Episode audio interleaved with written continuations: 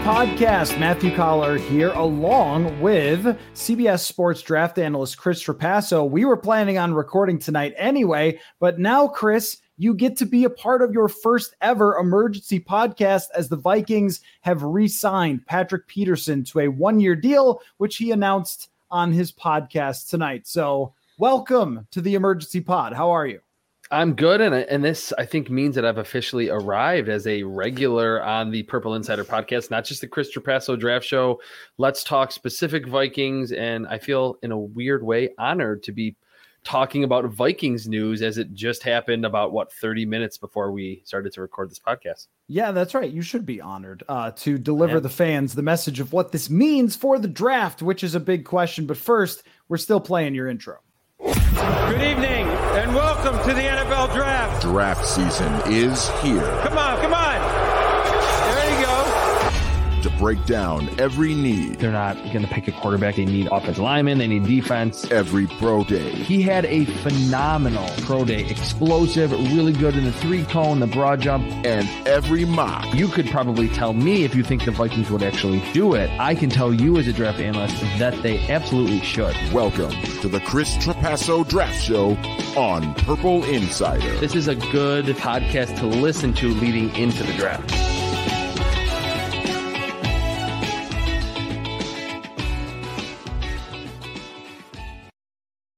Okay, let's get to it. Uh, Patrick Peterson returns to the Vikings, one year contract.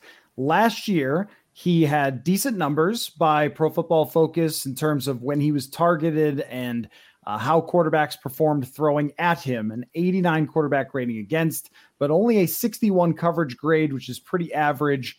Uh, the rebuild part continues to stay on the sideline, while the competitive part continues to be uh, how the Vikings are building here. But uh, give me your reaction, Chris, on the Vikings going back to the well with a 30 plus year old corner who was, I would say, okay for them last year.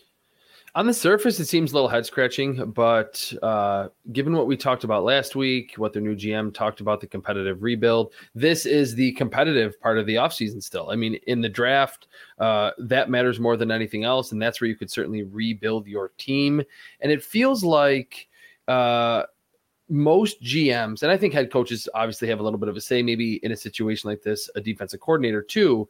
Uh, they like to have some veterans at the cornerback spot to go out there and say, "Hey, we're rolling out three rookies or whatever it may be." And I I, I know the Vikings have invested in their secondary in the last couple drafts, but not a lot of those players have seen the field a ton or, or become stars. So I, I think for as much as this might be a little bit surprising, we maybe, you know, given some other moves that the Vikings have made, shouldn't be that surprised. And just looking around the league, I think even if they don't view Patrick Peterson as even I don't know, 2017 Patrick Peterson anymore, just to have that foundation say, okay, like you mentioned, we can get okay play from a veteran that can uh, resonate in our locker room that has a lot of young pieces at corner. That's why I, I think this makes complete sense. It, it wasn't a four year extension, it's a one year deal uh, to kind of have a passing of the torch at the cornerback spot after the season.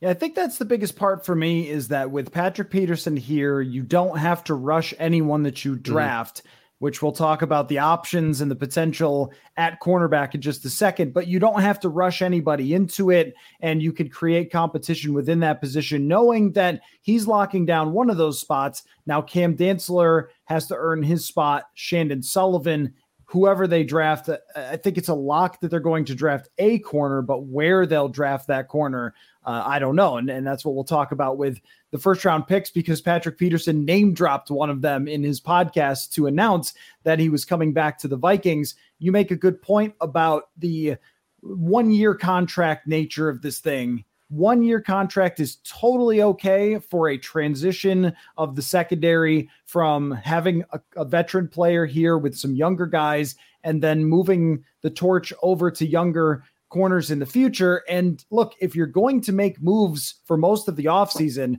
to restock your defense with Harrison Phillips, Jordan Hicks, Za'Darius Smith, you might as well just keep going down that road. Like there's only so many times we could say, yeah, I don't know. I don't know if that's the right direction. I don't know if that's the right direction. Well, look, that's the direction that they've gone in. So I think when you look at the list also of other veteran corners that they could possibly sign, it is not overwhelming. It's not exciting, and they don't have a lot of cap space. Uh, you need corners, they need bodies, they need people who could play this position because heading into this week, uh, they had almost nobody. They had like four guys there, even on the entire roster. And I think that a very key part of this is what you said that Peterson started to take a lot of pride last year in developing and helping younger players. And he was working with them a lot. And I don't think it was lip service. Sometimes you hear that, oh, yeah, I've been training these young guys. And then you hear later, like, no, that's not happening. But uh, you would really see him on the field working with younger players like Cam Dantzler, like Kris Boyd. And I think in his later years of his career, he has become a role model type player and somebody also when things are tough that they can sort of trot out to the podium. And he has been through it all, he's seen it all. Uh, so I have no problem with this. The only time I, I do have issues with things that they've done, it's always what are you doing to your future situation? Are are you even taking spots away from guys? And I think in this case, because they haven't had a lot of development there, and like you mentioned, like Jeff Gladney, Mike Hughes, these guys aren't on the team anymore. There isn't even a spot he's taking away from someone. So, from that perspective, I, I think that there's very, very little downside to bringing back Patrick Peterson, save for the possibility that he just isn't very good next year. But, you know, I mean, that's always a risk you take with anyone in their 30s. Yeah. The one thing I will say on this from kind of a draft perspective is that a cornerback in their 30s, like you're mentioning, is usually kind of a red flag. Like they've lost their speed, their athleticism. With Patrick Peterson, you're starting that athleticism bar insanely high. So even if he's lost like a full step or two steps, him coming into the league was like, holy crap, this guy checks all the physical boxes athleticism, leaping ability, uh, 40 yard dash, flipping his hips, flexibility. So he is one that I feel like can play at a, like you mentioned, an okay level, a good stopgap level, uh, well into his 30s because he is such a high caliber athlete. Yeah, and I think that he was also he became just popular with fans as well last year uh, because of his personality and because of his star power. And there's something to be said for that. That if you're going to go for the playoffs and you're going to try to win, uh, eh, you might as well do it with people that um, your fans like and that your locker room likes. And that I mean, we don't matter at all. But I mean, from a media perspective, he's a very affable person to deal with, and mm-hmm. is is very, I think, open about where they're at and what's going on and is one of those guys that you're comfortable as the team having him sort of take the bullets when things are going wrong and be the guy who steps up. Uh, I was a little surprised that he came back because his initial comments about coming to Minnesota last year were that he had come uh, to play with Mike Zimmer. So this may be a case, and we don't have the numbers yet as we're speaking. It may be a case where they just offered him more money than anybody else. He mentioned other teams were interested, but when you get to this point in your career as a corner, it's pretty tough to bring in big numbers. Also, last year, he's really struggled with missing tackles. Uh, he rated 55th uh, by Pro Football Focus in, in terms of tackling grade out of 82 starting corners and was one of the highest in the league in missed tackle percentage. Uh, let me see here. If I'll scroll up, scroll up on the PFF uh, thing. Yeah, he was he was pretty high on that list. So there there are weaknesses now to his game that did not exist before, but I think that uh, a, a, reasonably decent player is what you're bringing back for a very low price for a short term that doesn't hurt anything long term. Now, let's get into the draft element of this because Patrick Peterson, as he was talking, was bringing up the name Derek Stingley Jr. Derek Stingley Jr. was a great player when he was healthy and was not healthy all that often. So give me your take on him and the idea that the Vikings could still go corner at number 12 despite bringing back now a veteran in Patrick Peterson.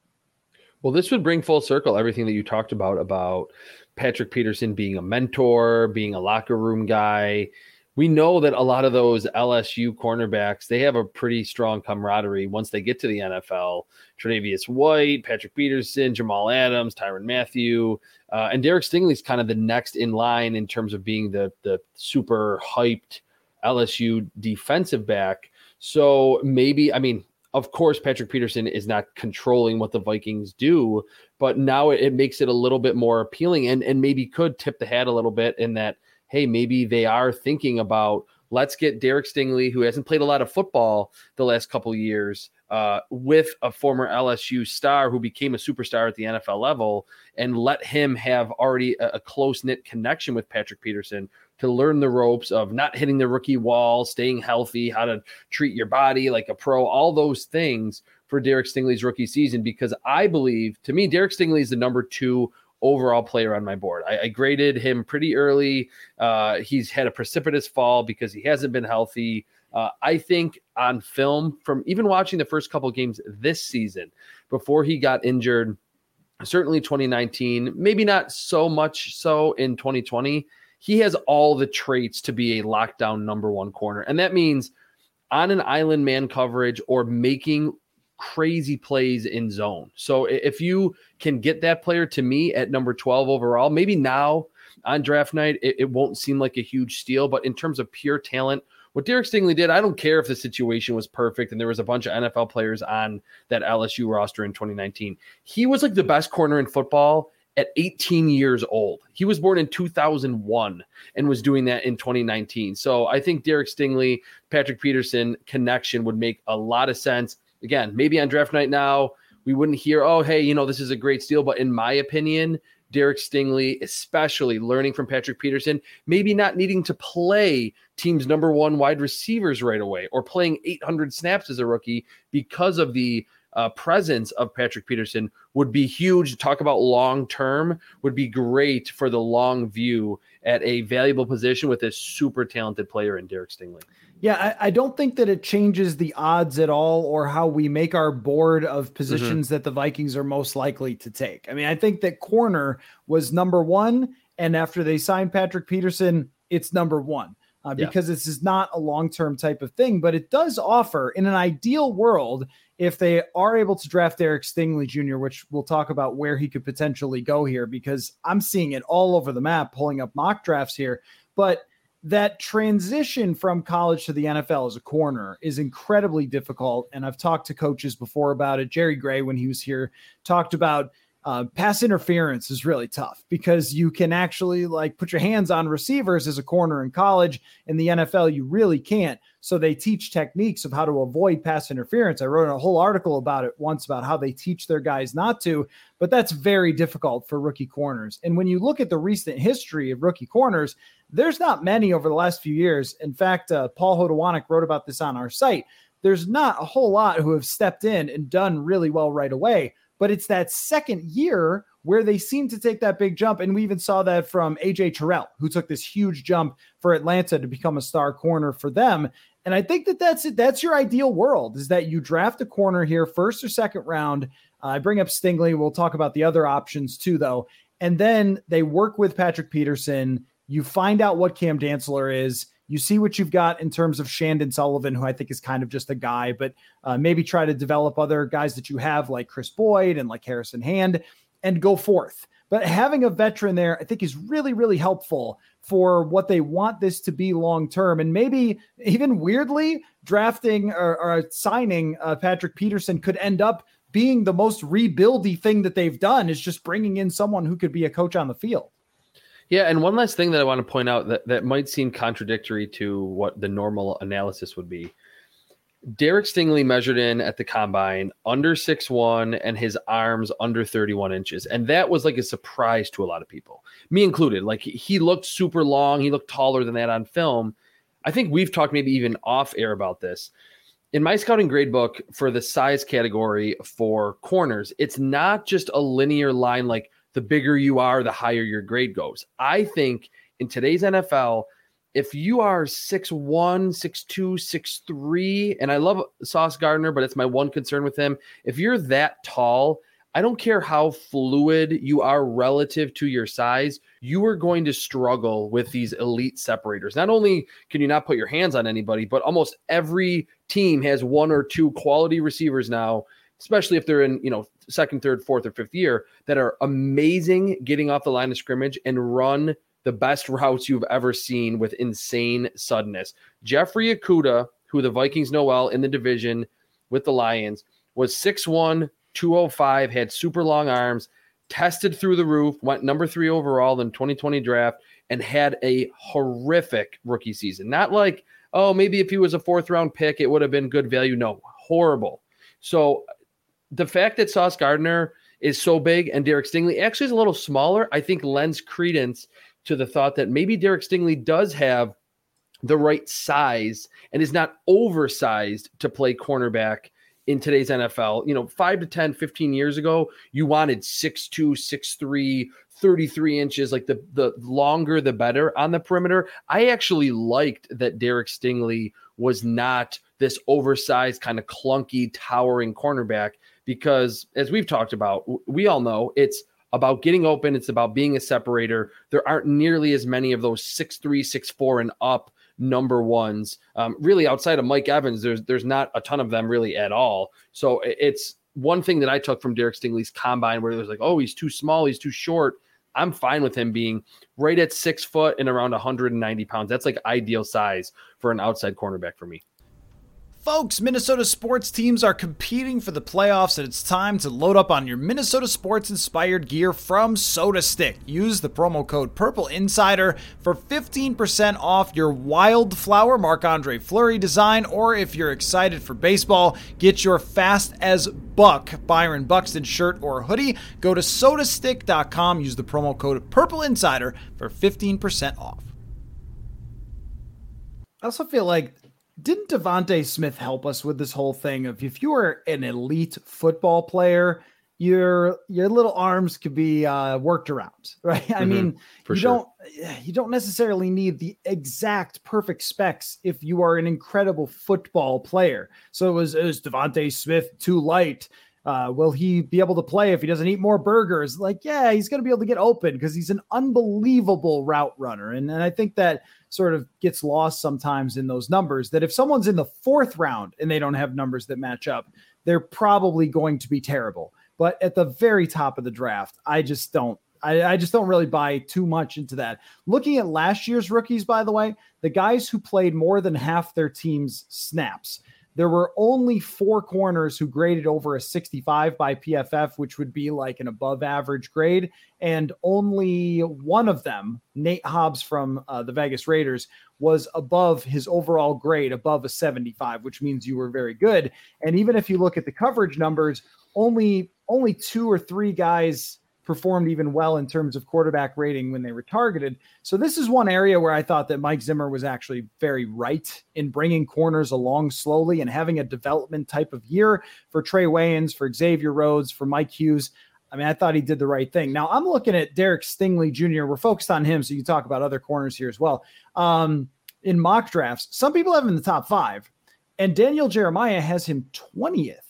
Uh, so does that mean that uh, Daniel Jeremiah, who is still friends with all the scouts that he used to work with and stuff, thinks that the injuries will be a factor or the size will be a factor? Because that is that's quite a gap in terms of mock drafts of where people think Stingley is going. And if he's going to get to 12, um, if you're not drafting a quarterback, is always the stipulation for all of this.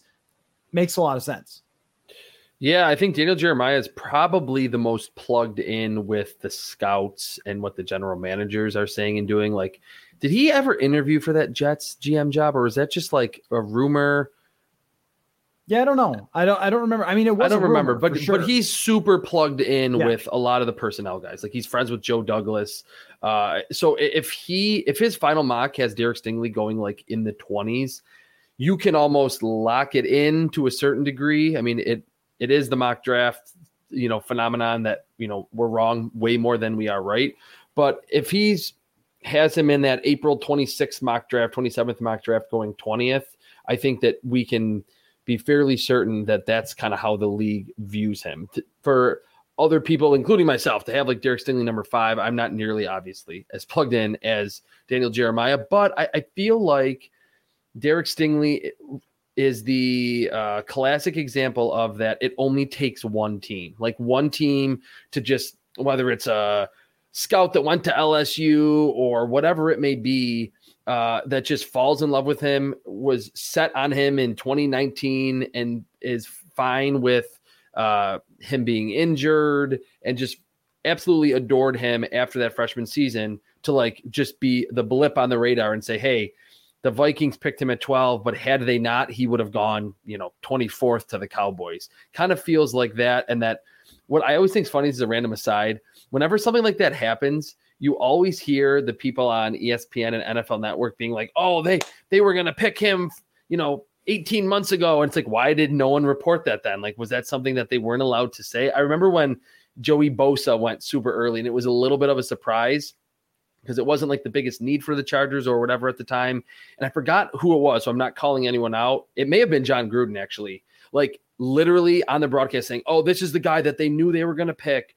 For the last 15 months, everyone in the building knew they were picking Joey Bosa. So it it wouldn't shock me. I mean, that's kind of funny analysis in my opinion. It's hindsight's like Bill Polian saying that he had a first round grade on Tom Brady in that draft. Uh, but it wouldn't surprise me if that's what we ultimately get with Derek Stingley. Like 30 or 31 teams view him as a, you know, top 25 prospect, but then one team just is completely tantalized by what he did in 2019. So we put a lot of focus into the corners, um, but this could mean something the exact opposite. But before we get to if it means something the opposite of the way we're taking it, which is Peterson draft a corner, develop them with Patrick Peterson. That's how I'm taking it. Um, but if eh, talk about the other corners though, because uh, I know we we discussed McDuffie the other day, and you're not as high on him as a top pick. Daniel Jeremiah has him 13th from uh, Washington. Um, no, not 13. Yeah, no, 13th, Trent McDuffie, uh, going to the Houston Texans. And he's got Jordan Davis going to the Vikings, which would be, I mean, Harrison bad. Phillips. It would Dalvin be bad. Tomlinson, I'm sorry. It would be yeah, bad. Yeah, right. What, like, Dalvin Tomlinson already under contract, Harrison Phillips under contract, and then another nose tackle. I mean, like, I, I hey, look, all nose tackle defense is bold. And if they're going all if they're going analytics, maybe that's the way they do it. But uh, yeah, I don't really see that. I don't really see going with a defensive tackle there over a corner. Positional value would matter to me a lot. But if they don't get Sauce Gardner, which seems unlikely, and they don't get uh, you know Stingley Jr. and maybe they're not as sold on McDuffie, what's the rest of the cornerback class in the first two rounds look like? I really like it. The more that I've watched it, I, I was just tweeting uh, on Wednesday morning about the wide receiver class might not be as deep as we originally thought. That I like like the top five or six, and that uh, it's not as deep as I thought relative to other positions because I've finalized a lot of cornerback grades as I've gotten all 22 film later in the process. I don't really like to watch too many corners without all 22 because you can't see what they're doing on broadcast. I think it's a really good cornerback class. The one player that I will highlight first is Kaiir Elam from Florida. He's a little stiff on film, but he's only 20 years old. He actually kind of reminds me of Patrick Peterson in that he ran like sub 4 4. He's plenty long. He's not too big. He's not that oversized cornerback. And I think almost like Derek Stingley earlier in his career, 2019 and 2020, better man coverage film than what he showed in 2021. And he would be someone that would need to kind of learn the nuances of not being so grabby down the football field. Seems like someone that could go as high as maybe number 12. That's probably the the ceiling for him in terms of where he could be selected. But that would be a long view pick too, because he's so young, played at a really early age in the SEC, was very competitive. Uh, I like Andrew Booth from Clemson. I feel like it'll be too early at number 12 for him because he's been injured the entire pre-draft process. And for to me, as unfair as that is for a prospect, it, it's you do need to generate some momentum going into the draft as a prospect. I think Andrew Booth, for his size, is right behind Derek Stingley in terms of how twitchy he is. His feet are so light, plant and drive on the football. I think he's a little bit better in zone than he is in man. And what Ed Donatell is going to do probably a little bit more man coverage. You can probably tell me more about that. Uh, so I think if they want to go more zone corner, Andrew Booth, more man coverage on an island, learn from Patrick Peterson for a season, understand that there's going to be some pass interference, some holding calls early. Kaiir Elam is really impressive. Uh, so those corners in round one, you have Kyler or you have Trent McDuffie's teammate, Kyler Gordon from Washington he's a little bit more flexible, and I think he has higher upside than Trent McDuffie. Uh, and then into round two, there's a bunch. Cam Taylor Britt from Nebraska, super explosive. Uh, Zyon McCollum is a name that's really fascinating from Sam Houston State. Uh, had the best workout, full workout of any cornerback in this draft class, but coming from a smaller school, uh, there's a bunch from round two on. Martin Emerson, if they do want size from Mississippi State. So there's guys that are not just, I'm not just throwing names out. These are guys that I think are second or third round picks that I really like their film and they're within my top, you know, 75 to 100 prospects. So let's say that the NFL is higher than Daniel Jeremiah on Stingley Jr. and he's taken in the top 10, and so is okay. Sauce Gardner. Would you wait or pick a corner at 12? I would wait. I would wait because, and maybe it's just a, a little bit of bias in that because I, I've watched these guys lately and I'm seeing the grades that I'm putting on them and seeing where they're stacking up. Uh, let me get, let's see. I have in into round two, I have Kaiir Elam at 32 overall. And don't take that as, you know, thinking that the Vikings would be making a huge mistake picking Kaiir Elam at 12 when I have him at 32. Just kind of have to kind of navigate the draft and understand where he would be selected. Kyler Gordon at 38, Zyon McCollum at 41, Cam Taylor Britt at 45, Damari Mathis, another good one from Pittsburgh. Very, very explosive, tested well at 49. Tariq Castro Fields from Penn State at 50. Trent McDuffie, 56. Uh, Josh Jobe from Alabama at 68. So there's a bunch of them that I really like on day two. I think you would get better value there and uh, maybe go in a different direction, potentially edge rusher uh, in the first round, where I think it's a little bit more of a top heavy position. Arrested Development fans want the guy named Job for sure. Uh, well, that sounds to me like there's just a lot of dudes who are of similar caliber who could be yes. there when they pick in the second round. So let's say that that scenario plays out, or even that the Vikings, because we don't really know, uh, think that they've just filled this position with Patrick Peterson and they don't need to draft it. Now, I'd be surprised if that's how they view it. Uh, but let's just say that's not it, or that they think that two guys are much better than the rest. 12 is not the right place where they want to draft a corner. What's next then? I mean, if they feel like this is kind of set for right now and they can wait in the draft, then what's our leader in the clubhouse? Because I would be on the side of wide receiver, as I think everyone knows. Lean into Kirk Cousins, do what you can, and set yourself up for the future. But options galore potentially at 12. And by the way, on the show the other day, we went through guys who were drafted the 12th overall pick it's still a really good pick historically. There's a lot of talent there. I think when you start dropping to the 20s, if you're going if you're trading back, then your chances go down a little bit for a star, but there's been a lot of star power at this pick. So, I still think that they have an opportunity here. They don't have to go corner that they can still go best player available. I still lean toward the corner. Or I'm sorry, about, toward the toward the receiver, I mean. Me too. Me too. What about Jameson Williams from Alabama?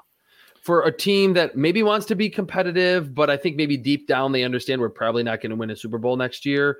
They might be the first team that would be fine if Jameson Williams does not play until November. Like, okay, we still have Adam Thielen, we have Justin Jefferson, Kirk. We know what we're going to get from him with those two wideouts, uh, and then maybe as we're around 500 in November, we plug Jameson Williams into the offense and see how much that can elevate Kirk Cousins and the entire offense. I, I would certainly lean wide receiver. Uh, kind of a segue off what I said earlier that I, I love the top like six receivers. I think into round two and round three, for as much as you mentioned from what I was saying, uh, that I, in on the second day of the draft, there's a lot of corners that are close, that are pretty similar, good players, explosive, maybe not the most athletic, but are, are eventual starters. At receiver, I think they're more like one trick ponies. Like there's guys that are just good after the catch, but are really not physical at all, or were used uh, strictly down the field, don't run good routes, have no yards after the catch ability. I would lean wide receiver at 12. If they love Derek Stingley Jr., Sauce Gardner's gone. They don't love Andrew Booth that early coming off the injury. Kaiir Elam's grabbiness kind of scares them a little bit. Maybe not the most fluid, being a little bigger pick wide receiver Garrett Wilson, Chris Olave, or sneaky Jameson Williams and just store him and talk about long view. And that could be kind of the rebuilding part of your competitive rebuild. Mm, people who are grabby scare me too. Uh, that.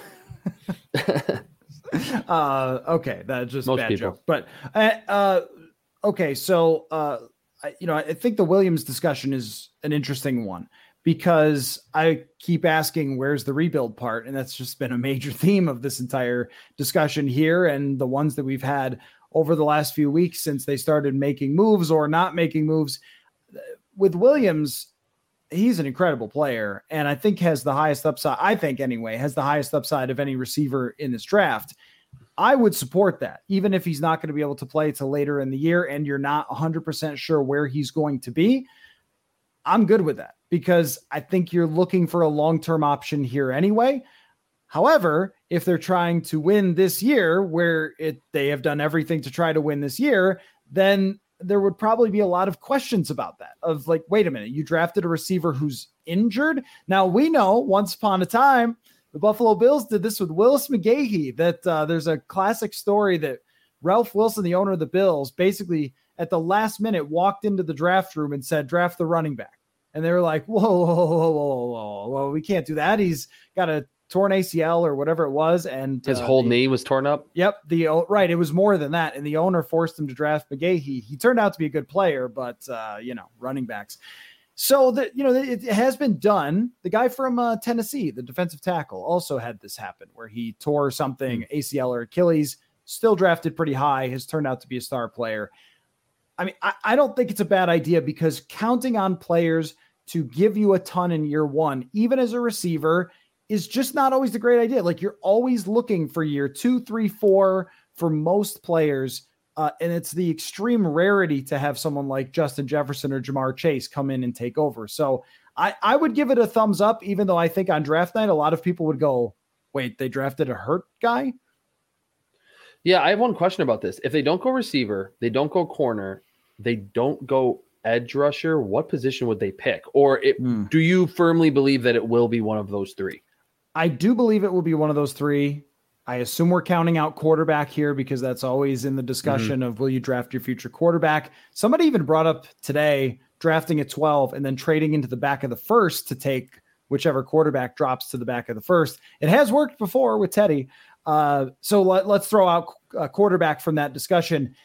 There's really only guard and center that you need. So that's one player. And then what? I mean, if they're draft like we said with Jordan Davis, if you're drafting an interior defensive lineman, I just don't really get it. Uh, but I guess you could be looking for interior pass rush for someone to rotate in.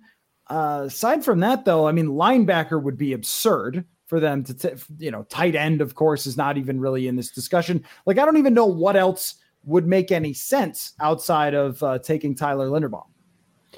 Yeah, I, I, guess thinking about it, it's got to be one of those three positions. And the one thing I, I, will caution about edge, and maybe I'll look smart in two or three years, and maybe you guys can laugh at me about this.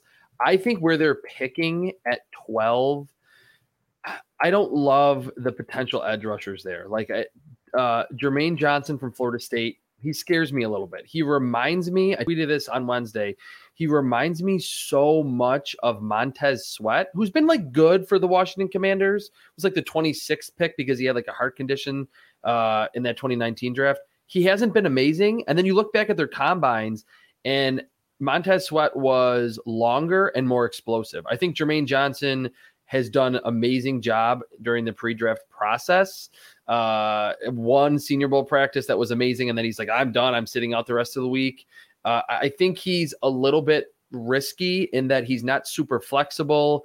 Uh, he's not his pass rushing moves aren't really there just yet. He's kind of that probably for you or for any of your listeners that have been doing those mock draft uh, simulators. He's probably a guy that's like a, a trendy available pick. Hmm. He would scare me a little bit. I think it's too early for Boye Mafe from Minnesota. Uh, if Travon Walker was there, that is he's a very much an all upside selection. So I think if people are like, hey, they're not going to pick corner, just pick an edge rusher. I don't like the value in like from pick eight, like after Kayvon Thibodeaux to maybe into the 20s, where I feel like some of those other edge rushers should go. Meanwhile, wide receiver, Garrett Wilson, uh, Jameson Williams, I even like Drake London from USC. I think that is a prime spot where they kind of feel like they ultimately should go. And, and I'm obviously looking at my big board in my scouting grade book to kind of see where I have these guys graded, but it also aligns with where they seem to be going when you're looking at the really plugged in big NFL draft insiders in their mock drafts. Also seems like Chris Olave has uh, gotten a lot of attention recently mm-hmm. as someone who could go in that area. Yes. Uh, George Karlaftis is someone who gets talked about as a as a potential pass rusher. But I also wonder how they view the outside linebacker type of thing for shaping what Ed Donatell wants to do in this finger quotes three four, three, right? four. Yeah, right. Yeah. I mean, like using that player who can drop back. I, you know, I I totally dismiss linebacker, but then after I said it, I thought you know, Eric Kendricks does only have one more year on his contract, and Jordan Hicks only signed a two year contract. I also think that people would lose their minds, and rightfully, if the Vikings were to draft a linebacker at number 12, even if it's the best guy on the board, unless he's a Micah Parsons type of person who is a linebacker, edge rusher, do it all type of player. But I don't, I don't see that guy. I think everybody knew Micah Parsons was a total freak show. Yeah, I remember writing for my Micah Parsons scouting report that I was like, uh, this guy has legitimate first round edge rusher ability. And I was like concerned about his ability in coverage as an off the ball linebacker. You know, one game into his rookie season, he becomes an edge rusher and he has like 90 pressures or whatever. What I will say on the linebacker front, just to cover all the bases at 12, between the two linebackers that are kind of the perceived top guys, Nakobe Dean would be a better pick than Devin Lloyd. Devin Lloyd, we've talked about it a bunch on this podcast I think some people would think, oh, he could be Micah Parsons because he kind of blitzed a little bit and they used him as an edge rusher. He's not Micah Parsons. He reminds me a lot, and this is what we've talked about, of the uh, Kenneth Murray and the Jordyn Brooks. They look the part. They're long, they're athletic, they're rangy, and they cannot cover. I, I don't get where I'm seeing all of these uh, you know articles seeing on TV. Oh, he's a great coverage linebacker. They never used him in coverage. He was a quarterback spy. He blitzed and he got to attack downhill. Is Devin Lloyd a great athlete? Sure. But that would be the one where you said Vikings fans would freak if it's a linebacker. If it's Nakobe Dean, he kind of reminds me of Eric Kendricks. And certainly the Vikings have gotten tremendous return on their investment there in round two in what, 2015 draft? 15. Um, I would like Nakobe Dean if they're going to go linebacker, maybe not the biggest priority need wise. If it's Devin Lloyd, because it's a linebacker and it's because it's not the right one, that would be the one where I think Vikings fans, Purple Insider followers would have all the right to be justifiably really ticked off. Yeah, I think anybody who has just LB and not OLB on their name, yeah. you should be pretty concerned about what is going on and where the analytics are, uh, because mm-hmm. that's just, you know, there's only, I mean, there's only a few of these guys who are able to make a huge impact as being that middle linebacker. Kendricks is one, but there aren't that many more who can. Fred Warner, Roquan Smith, uh, but even then, how much it really matters compared to a corner, compared to an edge rusher, uh, it's just more of a replaceable position. Um, oh, did you have something else on that? Yeah, I wanted to ask you one more thing, just because I'm kind of like we're kind of bouncing things back and forth off each other.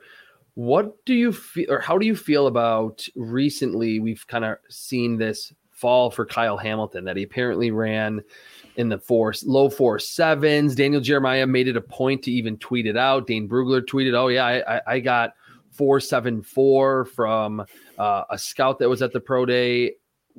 What would you feel like if Kyle Hamilton was there at 12? Certainly, the safety spot has not been a priority for the Vikings in a very long time.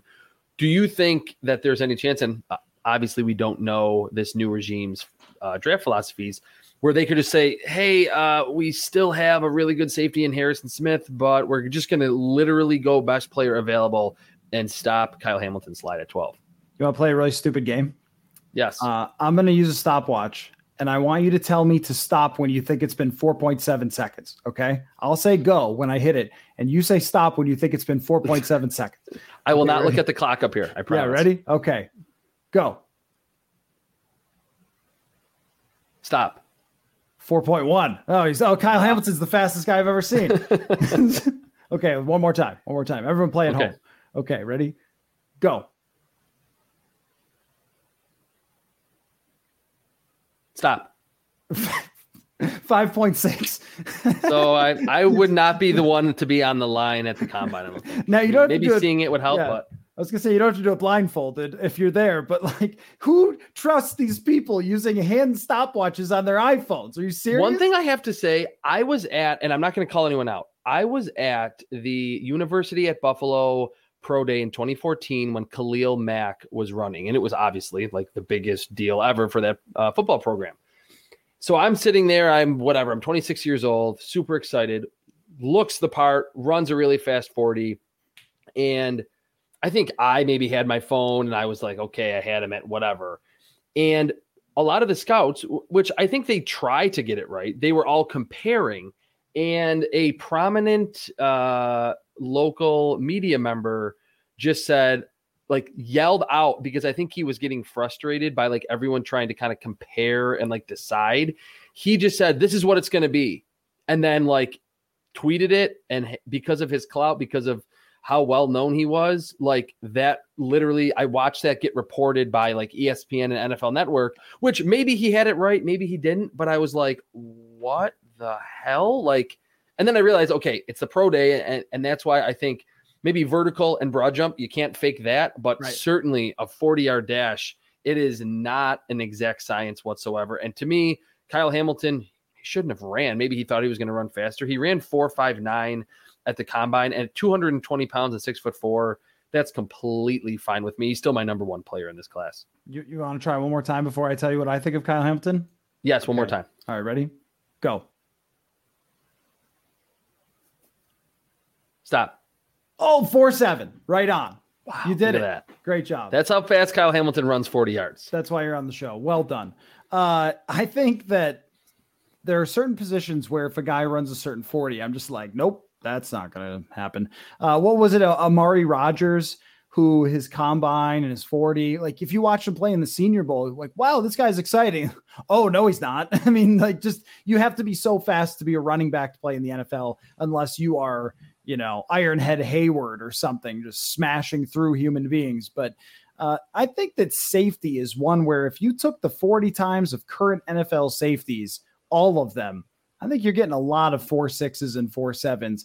I don't think it's a blazing speed type of position. I think it's much more of an instinct position, intelligent playmaking, uh, like this this natural ability to do crazy stuff.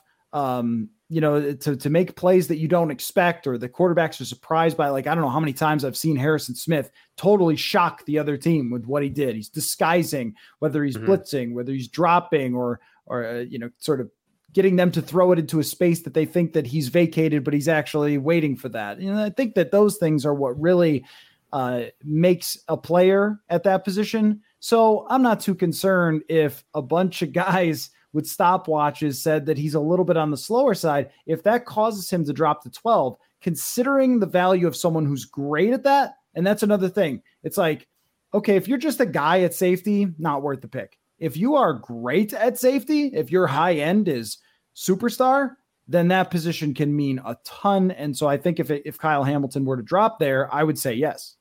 By the way, Harrison Smith ran four five seven so only two hundredths of a second faster than Kyle Hamilton at his combine. I totally agree with you on that. And I think for as much as we, I, I think everyone's seen the two interceptions against Florida State that Kyle Hamilton had where he showed the range. So that's making people question, like, oh, well, would he be able to get to that ball running a 4 7 in the NFL? I think change of direction ability at safety is way more important than running in a straight line. There are so many guys, and I don't want to call them workout warriors, but like run in the mid four fours at safety, have a, a 11 foot broad jump, but you watch them on film and when they have to flip their hips and change direction or they get sucked up by play action then they have to get back, they're so labored and slow doing that. Kyle Hamilton's three cone was under seven seconds at 220 pounds and six foot four. So he's tall and, and should be kind of awkward. He's not. So yeah, I I think at the safety position, we've talked about positional value a lot it's growing in importance, especially like you mentioned, if you truly are a multi-dimensional slot defender, uh, can cover the outside, can be a deep middle of the field safety, good against the run, and that's what Kyle Hamilton is.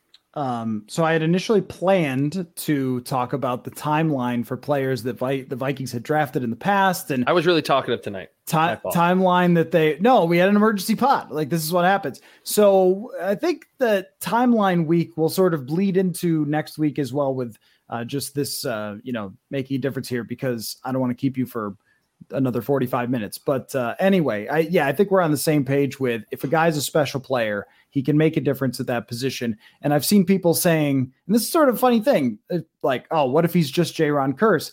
Well, I mean, a better version of Jayron Kearse is a really good player from what mm-hmm. he did for Dallas last year, blitzing, playing in the box, covering tight ends, covering people out of the backfield. Like, there's a lot that you can do with somebody who is uh, a you know a tarantula with the arms and height and all that sort of thing. So I mean, I mean, I think it's one of the best and most interesting storylines of the draft is what the league ends up thinking of Kyle Hamilton that a lot of draft sure. analysts have been very high on. So Chris Trapasso at Chris Trapasso on Twitter and CBSSports.com is where you can read all of his draft work. We do it every week leading up to and right after the draft, where uh, we're breaking it all down with you, Chris, and appreciate you. And congratulations on a wonderful first emergency podcast for you. Welcome. Thanks, Matt.